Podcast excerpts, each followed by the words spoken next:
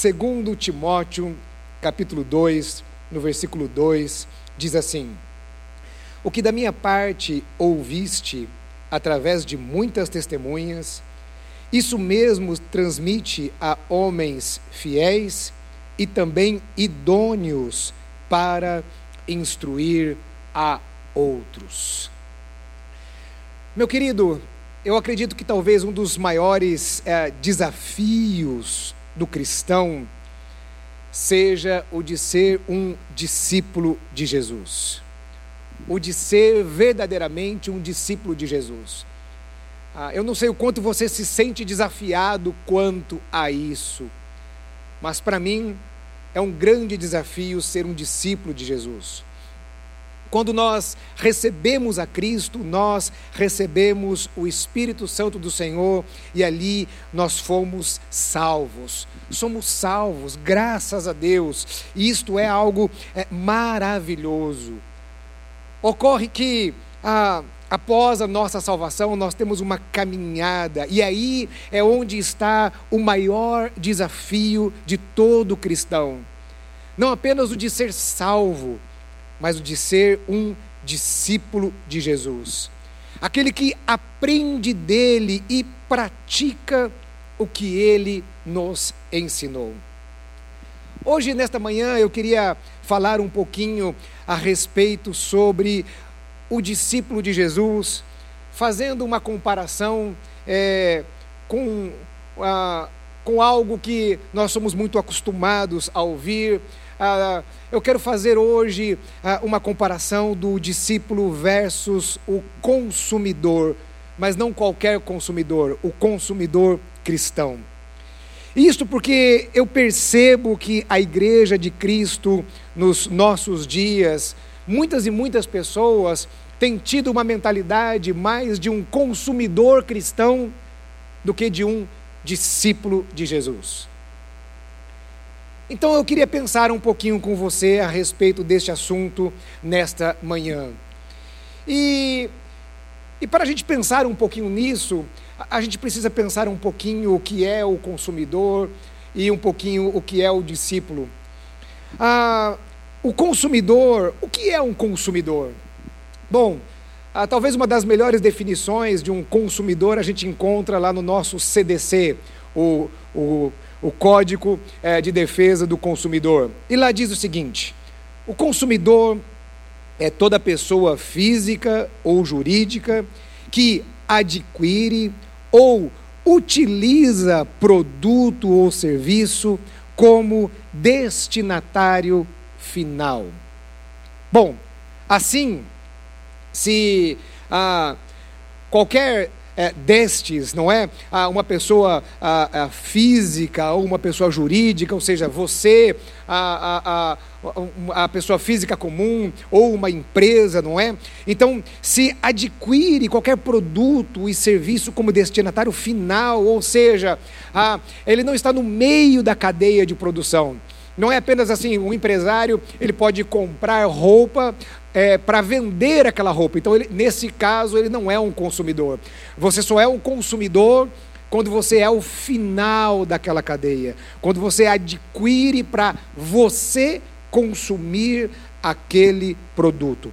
Inclusive, a palavra a, a, consumidor é uma palavra que vem do latim, não é? A consumere, que significa esgotar. Esgotar. Agora vamos pensar um pouquinho no discípulo. Bom, se nós falamos aqui a respeito ah, da origem da palavra, não é? é todo pastor, ele assim, ah, ah, ele gosta às vezes de falar alguma coisa do grego, do hebraico, né? E, e eu não sou muito bom na pronúncia, viu, pastor Jonas? O senhor me dá licença, tá? Do grego, mas a, a palavra no grego é, para discípulo é mateteu é a principal palavra usada no Novo Testamento. E que é o discípulo? Vamos pensar num discípulo. O discípulo, ele é um aluno. O discípulo, ele é um aprendiz. E o discípulo, ele é um seguidor. Ele é um aluno, ele é um aprendiz e ele é um seguidor.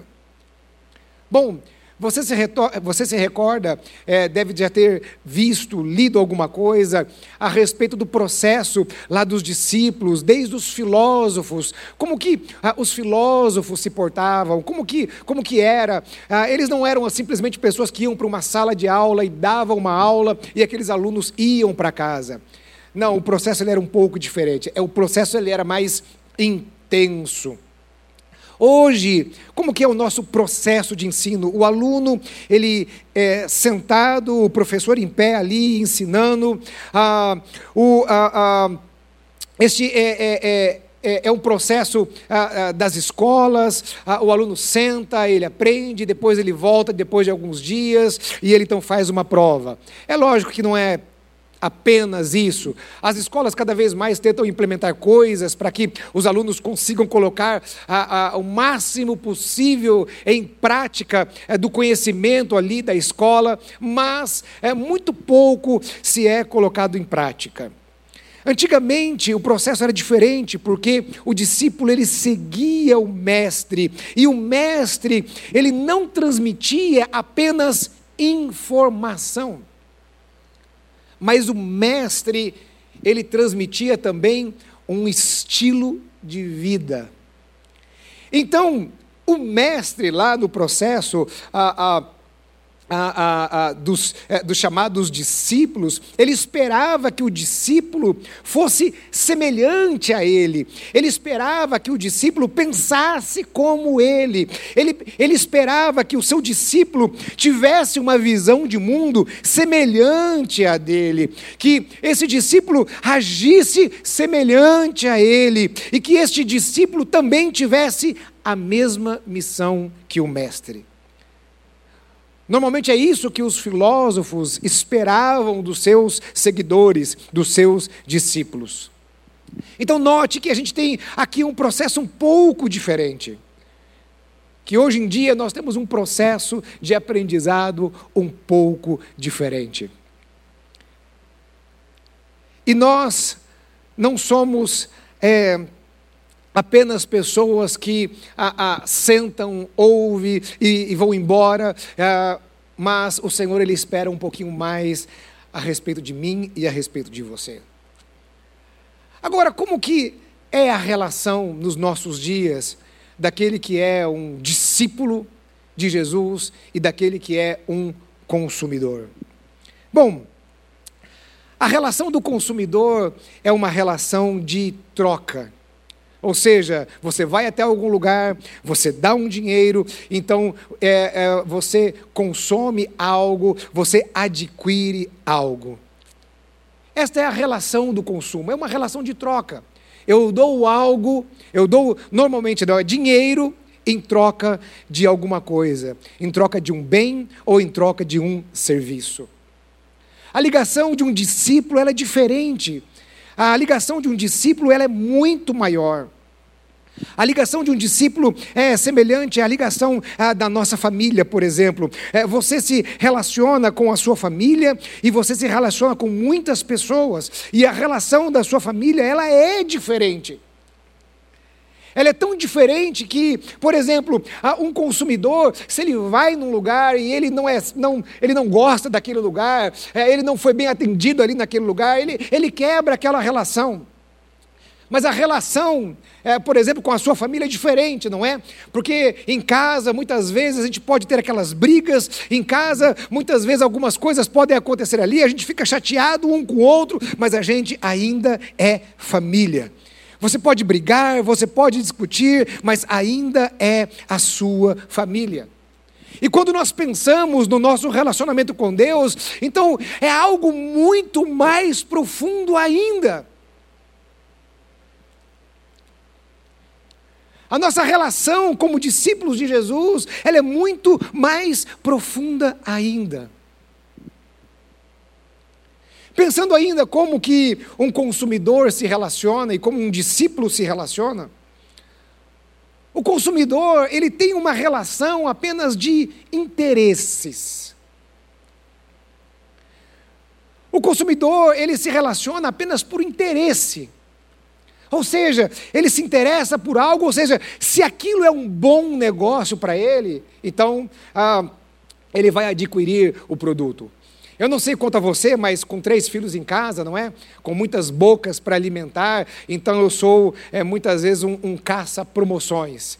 Então, ah, no meu celular eu tenho um aplicativo de supermercado em que eu vou lá e eu vou clicando nas promoções para depois poder ter um desconto ali no mercado onde eu vou. Então eu tenho é uma relação de interesse para me beneficiar. E muitas vezes as pessoas dentro da igreja têm uma relação de interesse com Deus.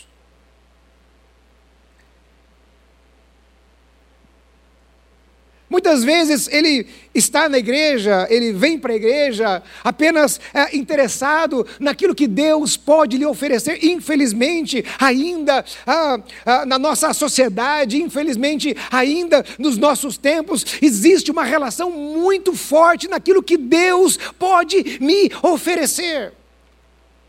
Eu pergunto para você nesta manhã: será que é esse o tipo de relacionamento que Deus quer ter conosco?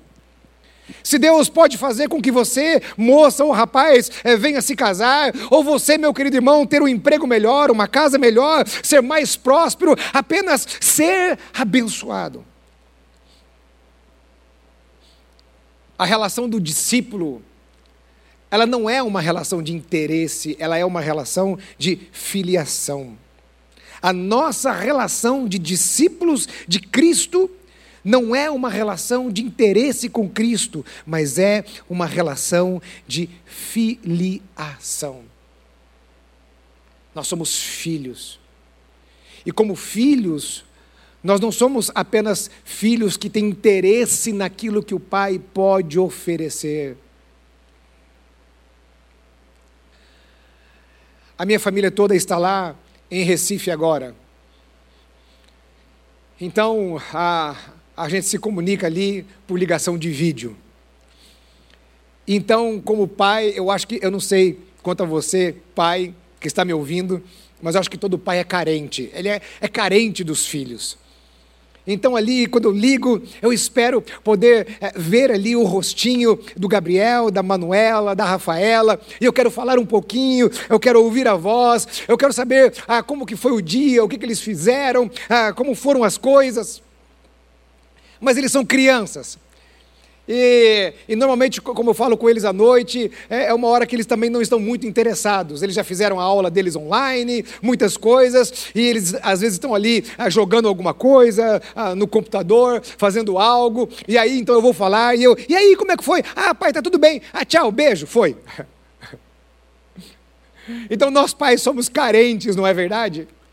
Eu acredito que todo pai se sentiria muito, mas muito magoado com aquele filho que o procura apenas para, pai, eu estou precisando de um tênis, pai, eu estou precisando disso, pai, o senhor pode me dar dinheiro para ir para o Mac, pai, o senhor pode me dar dinheiro para fazer uma outra coisa. E veja quantos cristãos nos nossos dias estão enchendo, abarrotando as igrejas apenas para chegar para Deus e dizer: Deus, o que o Senhor pode me oferecer? Eu tenho interesse na sua bênção. Isso não é uma coisa apenas dos nossos dias de hoje. A palavra do Senhor nos fala a respeito de dez homens que foram curados, e a palavra nos fala que daqueles dez homens, apenas um voltou ali para agradecer e para adorar a Jesus.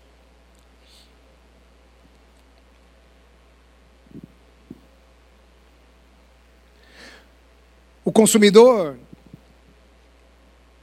falando ainda de uma relação, ele mantém apenas uma relação enquanto ele é beneficiado. Já o discípulo, ele mantém uma relação com Deus, independente de ele ser beneficiado ou não. Normalmente nós, como consumidores, nós somos assim, não é verdade? Você mantém uma relação ah, com a, a um comércio enquanto você se sente beneficiado. Eu, por exemplo, eu moro do lado de um supermercado, de um grande supermercado. E nesse supermercado, então, é, ele é, é, aquele supermercado, não vou fazer propaganda aqui, né? Não teria problema mais, né? Então esse supermercado, ele, é, conforme é, é, você é, faz compras, ele te dá um selinho ali e você vai juntando aqueles, aqueles selinhos numa cartela e depois que você consegue juntar muitos selinhos, então você vai lá e, e troca aqueles selinhos por um produto, né? Ah, e mais ainda, ele te dá no seu aplicativo umas estrelinhas lá e conforme você vai ganhando estrelinhas, você troca por produtos ou você ganha um desconto ah, na compra. Eu sou é, viciado ah, naqueles é, selinhos. Então, quando falta alguma coisa em casa, eu vou no mercado ah, e eu vou é, com alegria comprar, não apenas porque é, eu preciso comprar aquilo, a, a, a, determinado produto, mas porque eu vou ganhar um, um selinho. E sabe, independente do, do, prêmio, é uma relação assim meio estranha, não é? Parece que. É, porque você entende que você está sendo beneficiado. Mas, se esse supermercado acabasse com todas essas promoções, provavelmente eu iria ir num outro supermercado perto da minha casa. Porque a quatro quadras da minha casa tem um outro supermercado. E ele é um supermercado menor. É mais fácil para eu parar o carro. Ah, é, é, então, é mais fácil para eu andar lá dentro. Eu não tenho que ir naquele supermercado grande, parar no estacionamento grande, pegar a, a, a, aquela, aquela esteira rolante e, e chegar até a gôndola onde, onde eu preciso. É muito maior, dá muito mais trabalho. Mas eu vou lá porque eu me sinto beneficiado.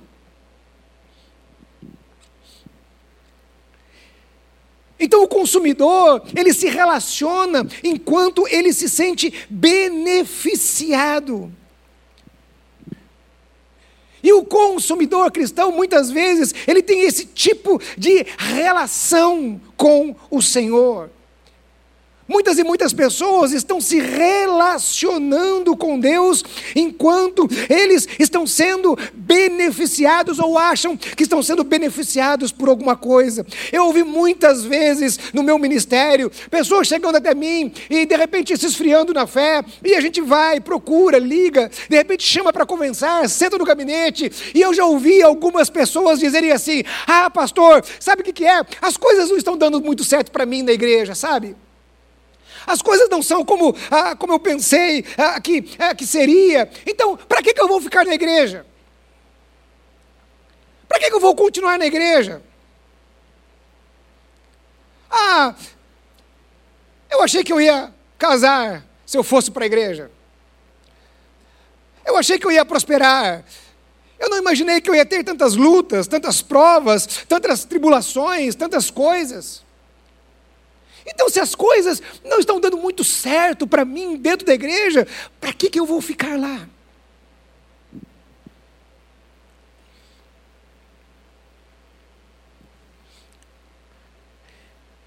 Este não é o interesse do discípulo. O discípulo ele se mantém fiel à sua relação, independente de qualquer coisa, porque ele sabe quem é o seu mestre. E nós sabemos quem é o nosso mestre, quem é o nosso Deus, qual é o Deus que nós servimos nos mantemos fiéis, não simplesmente porque Ele nos deu a salvação, mas por quem Ele é, este Deus poderoso, soberano, Rei de todas as coisas. Este Deus que governa todo o universo. O discípulo, ele tem comprometimento. O consumidor, não. O consumidor, ele não se compromete porque ele só pensa no seu bem-estar, em algo que lhe interessa. Como é o comprometimento dos cristãos dos nossos dias? O quanto os cristãos estão comprometidos com Ele? O quanto você está comprometido com o Senhor, com a Sua obra? O quanto os cristãos estão preocupados com a obra de Deus ou estão preocupados consigo mesmos. Lembre-se que eu falei que o consumidor, ele é o final da cadeia comercial. Já o discípulo não.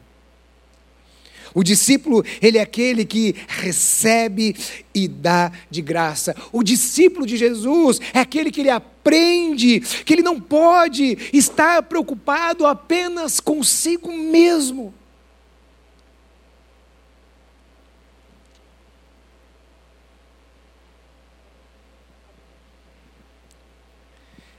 Então, normalmente, nós vemos o tipo de relação que as pessoas hoje têm com Deus e com a obra de Deus.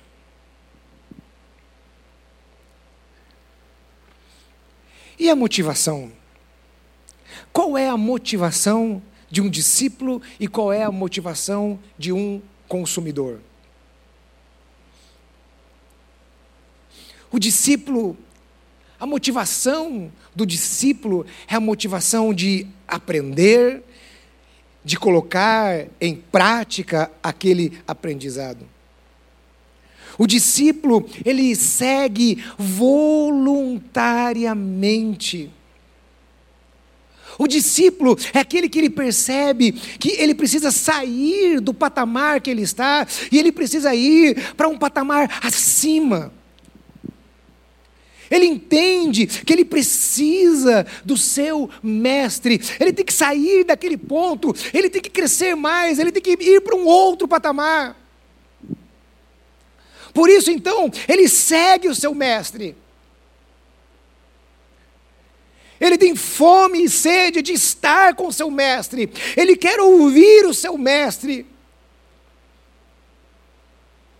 Ele tem desejo de aprender com o seu mestre, ele não está ali apenas preocupado se aquele aprendizado é, vai trazer algum benefício para ele, ele não está ali preocupado se aquele aprendizado é, vai fazer com que ele se torne mais rico, mais próspero ou qualquer outra coisa, ele simplesmente tem fome e sede de aprender.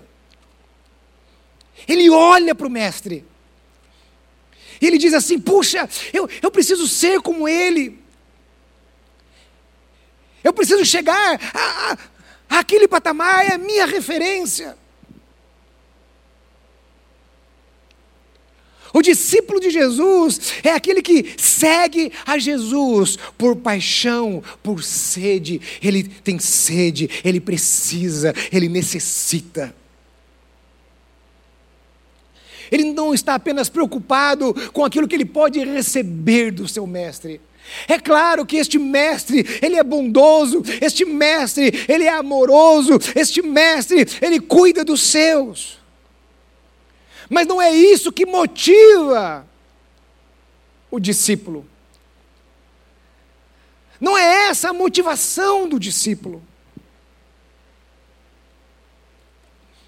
Já o consumidor, a sua motivação ela é diferente. A motivação do consumidor, qual é? É a motivação de ser beneficiado. E assim, muitas e muitas pessoas dentro das igrejas estão se relacionando com Cristo. Então o consumidor é aquele que ele compra algo e ele quer usufruir daquele bem. Então eu fui na loja, eu comprei essa roupa, eu quero usufruir dessa roupa. Esta é a motivação do consumidor.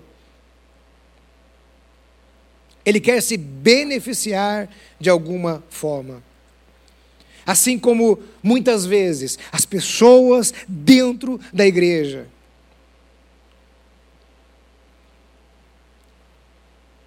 Estão apenas sentadas num banco da igreja para serem beneficiadas de alguma forma por este Deus e não se relacionar com este Deus.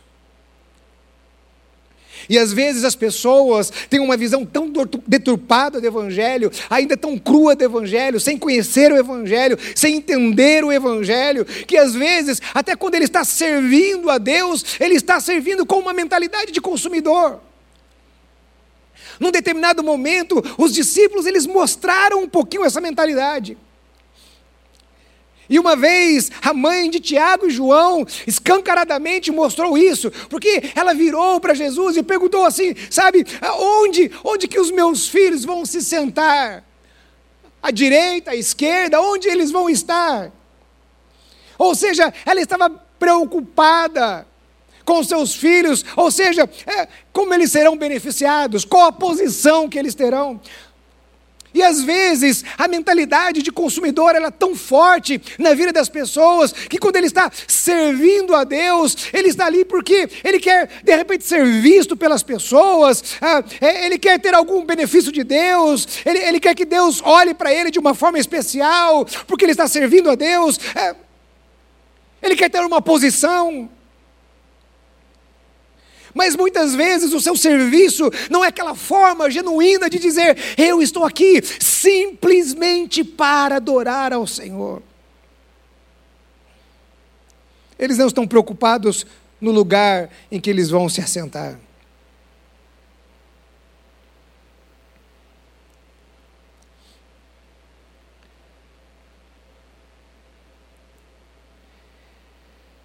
Então, depois de entendermos um pouquinho quais são as motivações. Primeiro, o que é um consumidor e um discípulo, como eles se relacionam, quais são as suas motivações. Depois disso tudo, então, o que nós temos? Nós vemos o resultado de tudo isso. E qual o resultado de tudo isso? Ou pelo menos alguns resultados de tudo isso? Bom, como eu já disse, o consumidor ele consome. Ele é aquela pessoa que ah, que tem aquele pensamento venha o teu reino. Mas ele se esquece do seja feito a sua vontade. Então, este é o pensamento. E este é o pensamento porque ele ouviu isso em muitos lugares. Ele ouviu muitos lugares em que a, a, o relacionamento com Deus é você assim: olha, é, dá isso, semeie isso para Deus e Deus vai te dar muito mais. Ou é aquele relacionamento é, daquele Deus assim: puxa, você é o centro de todas as coisas. Em muitos lugares, Cristo deixou de ser o centro para os cristãos serem o centro. Então o consumidor é assim. O consumidor cristão, ele, ele, ele é desta forma. Ele sempre está pensando: vem o teu reino. Tudo, tudo, absolutamente tudo gira dentro desta forma. O consumidor na igreja, ele é tão chato como o consumidor comum.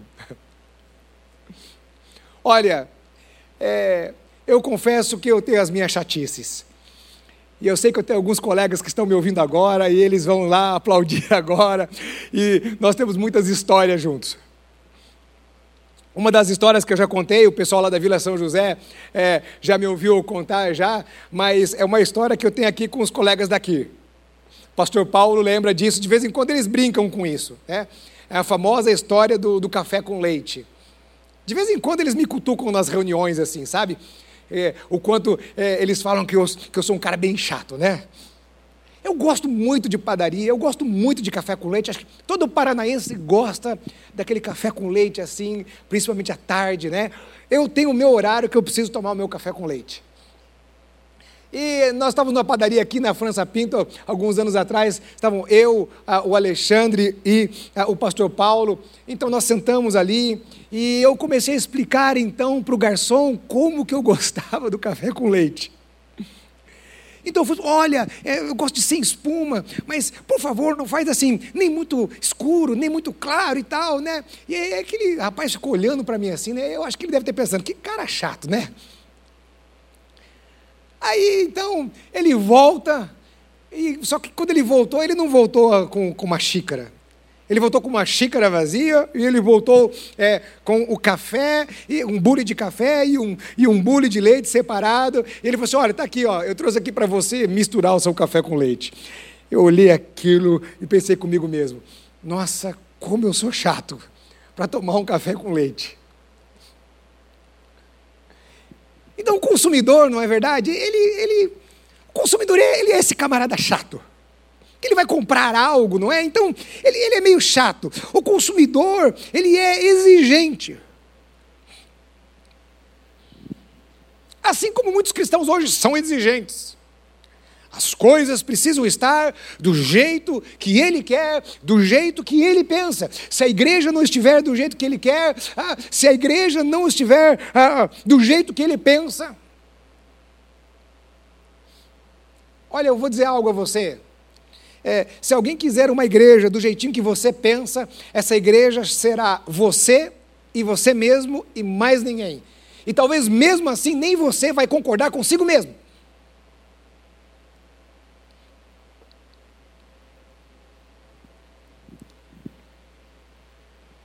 O consumidor e o consumidor cristão, ele quer tudo funcionando muito bem. Tudo tem que estar muito bem, porque ele é exigente. O louvor tem que estar muito bem, a palavra tem que ser uma boa palavra, E ninguém pode confrontá-lo, porque afinal, o cliente sempre tem a razão. Mas muitas vezes, ele não ajuda em nada.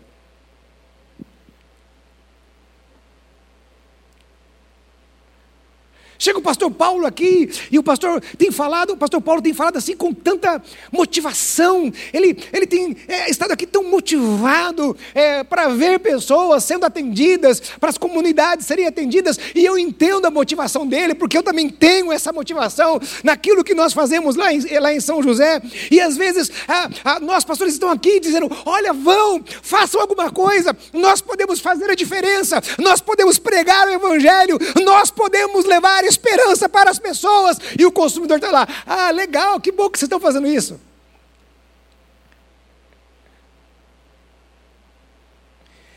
Mas ele não se levanta e ele não faz nada.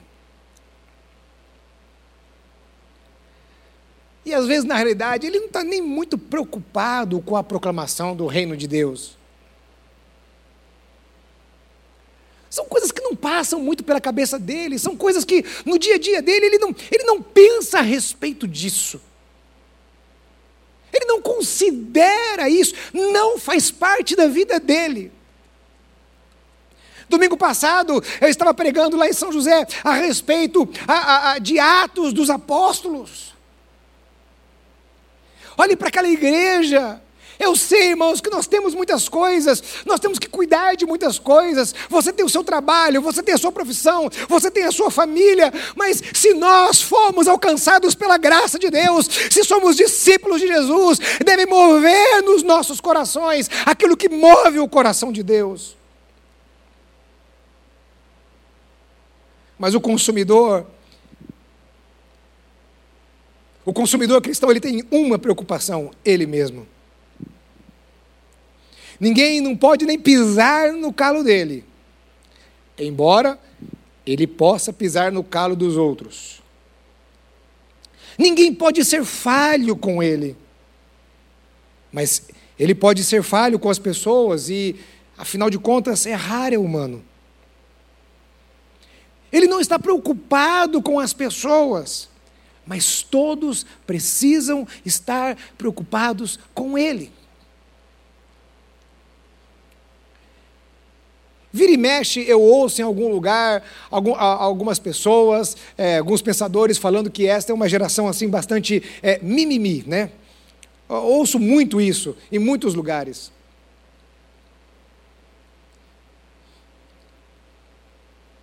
Uma vez eu estava sentado com, com um irmão, conversando, e ele começou a, a falar ele não estava bem, a família não estava bem.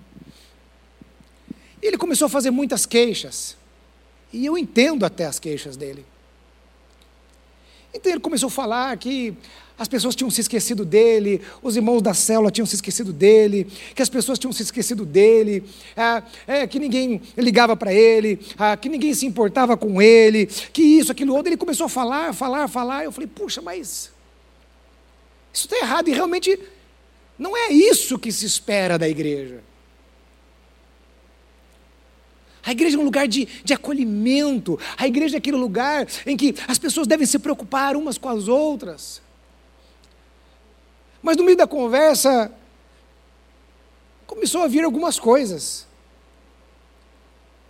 E ele começou a falar, e eu virei para ele e falei assim: Fulano, deixa eu dizer algo a você. Você tem razão. A igreja não deve agir dessa forma. As pessoas erraram com você.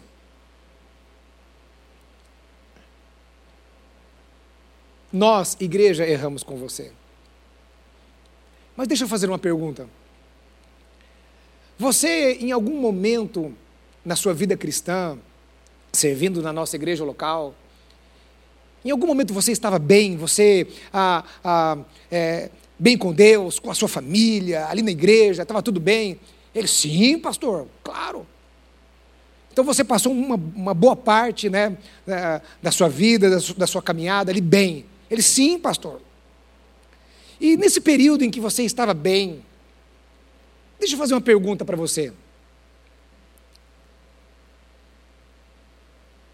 Você teve o conhecimento ou percebeu algum irmão seu que não estava bem? E você fez alguma coisa por esta pessoa? Ligou para ela, ofereceu ajuda, foi orar com ele? Irmãos, Aquele homem parou, ele ficou olhando para mim, de verdade. Ele ficou alguns segundos assim, eu calado, ele calado. Eu acho que ele estava processando ali o que eu havia acabado de falar para ele. Ele baixou a cabeça e disse assim: Pastor, a verdade? Não. Então eu disse para ele: será que talvez então não seja um momento de você perdoar os seus irmãos que, que não deram a devida importância a você? E olhar para eles com, com um olhar de misericórdia, porque você também já agiu desta forma. E ele virou, baixou a cabeça, balançou a cabeça e disse: É verdade, pastor. Então, muitas vezes, as pessoas agem desta forma. Porque nós, muitas vezes, temos aquela tendência de olhar para nós mesmos. Os discípulos de Jesus, muitas vezes, eles davam uma tropeçada. E hoje, dentro da igreja, nós temos discípulos de Jesus que muitas vezes estão tropeçando. E existem outros que é, são totalmente consumidores cristãos. Não conhecem verdadeiramente ao Senhor. E aquele que é meramente um consumidor cristão, ele atrapalha o crescimento do reino de Deus e a Bíblia o chama de joio. Discípulos de Jesus são aqueles que foram transformados por Cristo. Eles não pensam mais como antes, eles foram transformados. O poder do Evangelho chegou nas suas vidas e eles foram transformados pelo poder do Evangelho. Discípulos se doam pelo seu Mestre. Os discípulos de Jesus deixaram tudo para seguir a Jesus. Os discípulos de Jesus, eles deixaram seus bens e, quem sabe, sonhos.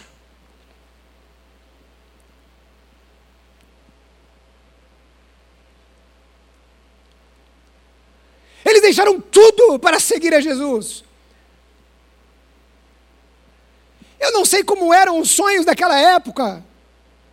Que tipo de sonho um homem comum há dois mil anos atrás, que tipo de sonho eles tinham, mas com certeza eles tinham algum tipo de sonho. E com certeza sonhos pessoais ficaram para trás quando eles conheceram a Jesus, porque eles conheceram algo muito maior do que os seus sonhos.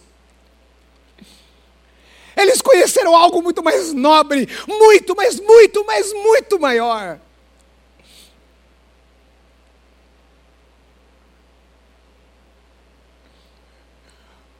O resultado é que discípulos eles não atrapalham o crescimento, mas discípulos reproduzem. Enquanto o consumidor, ele apenas consome.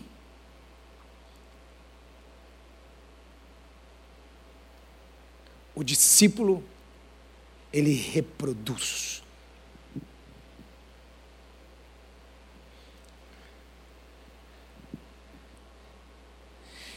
Eu quero concluir estes pensamentos nesta manhã, para que a gente venha pensar um pouquinho. Ser discípulo de Jesus é aprender dele é passar a ser semelhante a Ele, agir como Ele, pensar como Ele. Ser discípulo de Jesus não é ser um religioso, porque você pode ser um exímio religioso sem ser um discípulo. As pessoas podem ter práticas sem se relacionar com Deus. Você, inclusive, pode ler a Bíblia, orar, ir à igreja, e muitas vezes sem isso transformar a sua vida. Se você for apenas um religioso. O Senhor ele nos chama para sermos discípulos de Jesus. homens e mulheres que foram verdadeiramente transformados por Cristo.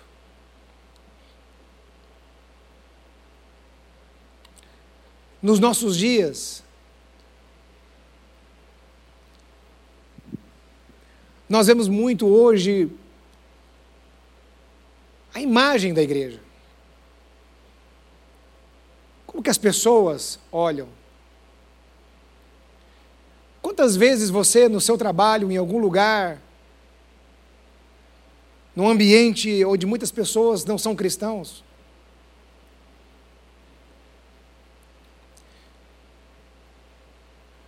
Quantas vezes as pessoas descobriram que você era crente?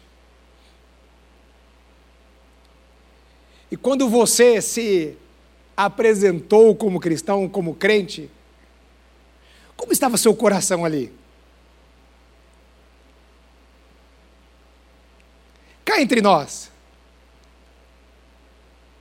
Será que ao se revelar como cristão, muitas vezes você parou para pensar assim: o que será que eles estão pensando de mim?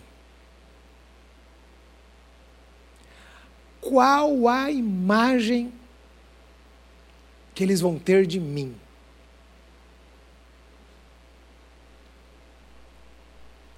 Por quê?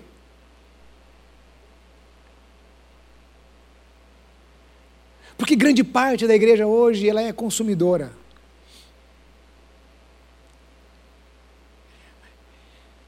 Ela se diz porta-voz do evangelho, mas ela é consumidora.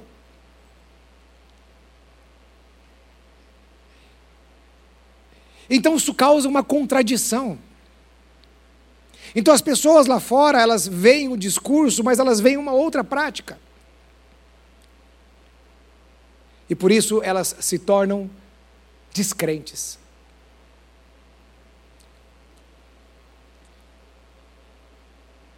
Deixa eu dizer algo a você. O que vai mudar na vida das pessoas não é o quanto elas viram se você prosperou ou não foi próspero, mas é o quanto a sua vida foi mudada. Porque não adianta você ser próspero e perder a sua família. Não adianta você ser próspero e ser inimigo de Deus. Não adianta você ser próspero e não ter paz. Eu não tenho nada contra a prosperidade, pelo contrário, oro para que você seja próspero. Quiçá todos sejam prósperos. Mas as pessoas precisam conhecer não apenas pessoas prósperas, mas eles precisam conhecer discípulos de Jesus. Feche os teus olhos onde você está aí na sua casa. Feche os teus olhos, porque nós vamos orar ao Senhor neste momento. Feche os teus olhos.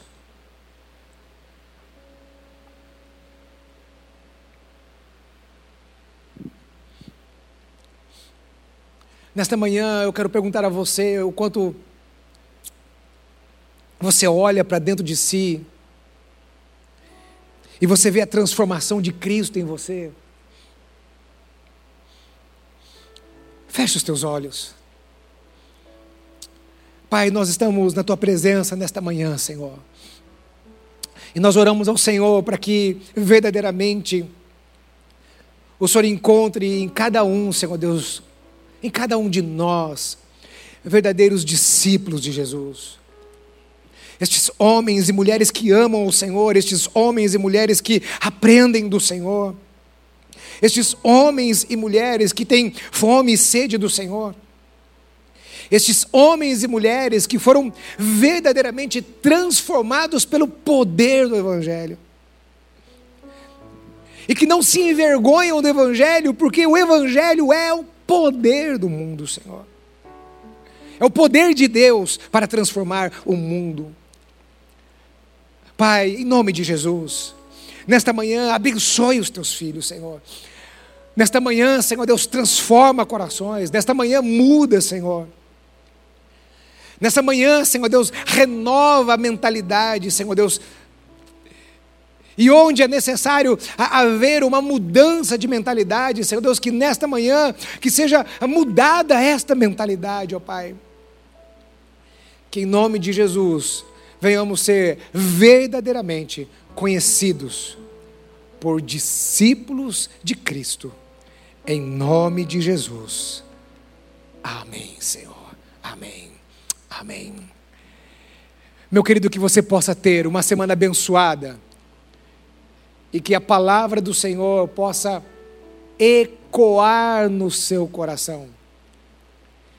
Que, como um discípulo de Jesus, você possa, durante a semana, refletir, meditar e pensar, e ser a cada dia, trans, ser, e ser a cada dia transformado pelo Senhor, em nome de Jesus. Deus abençoe a sua vida.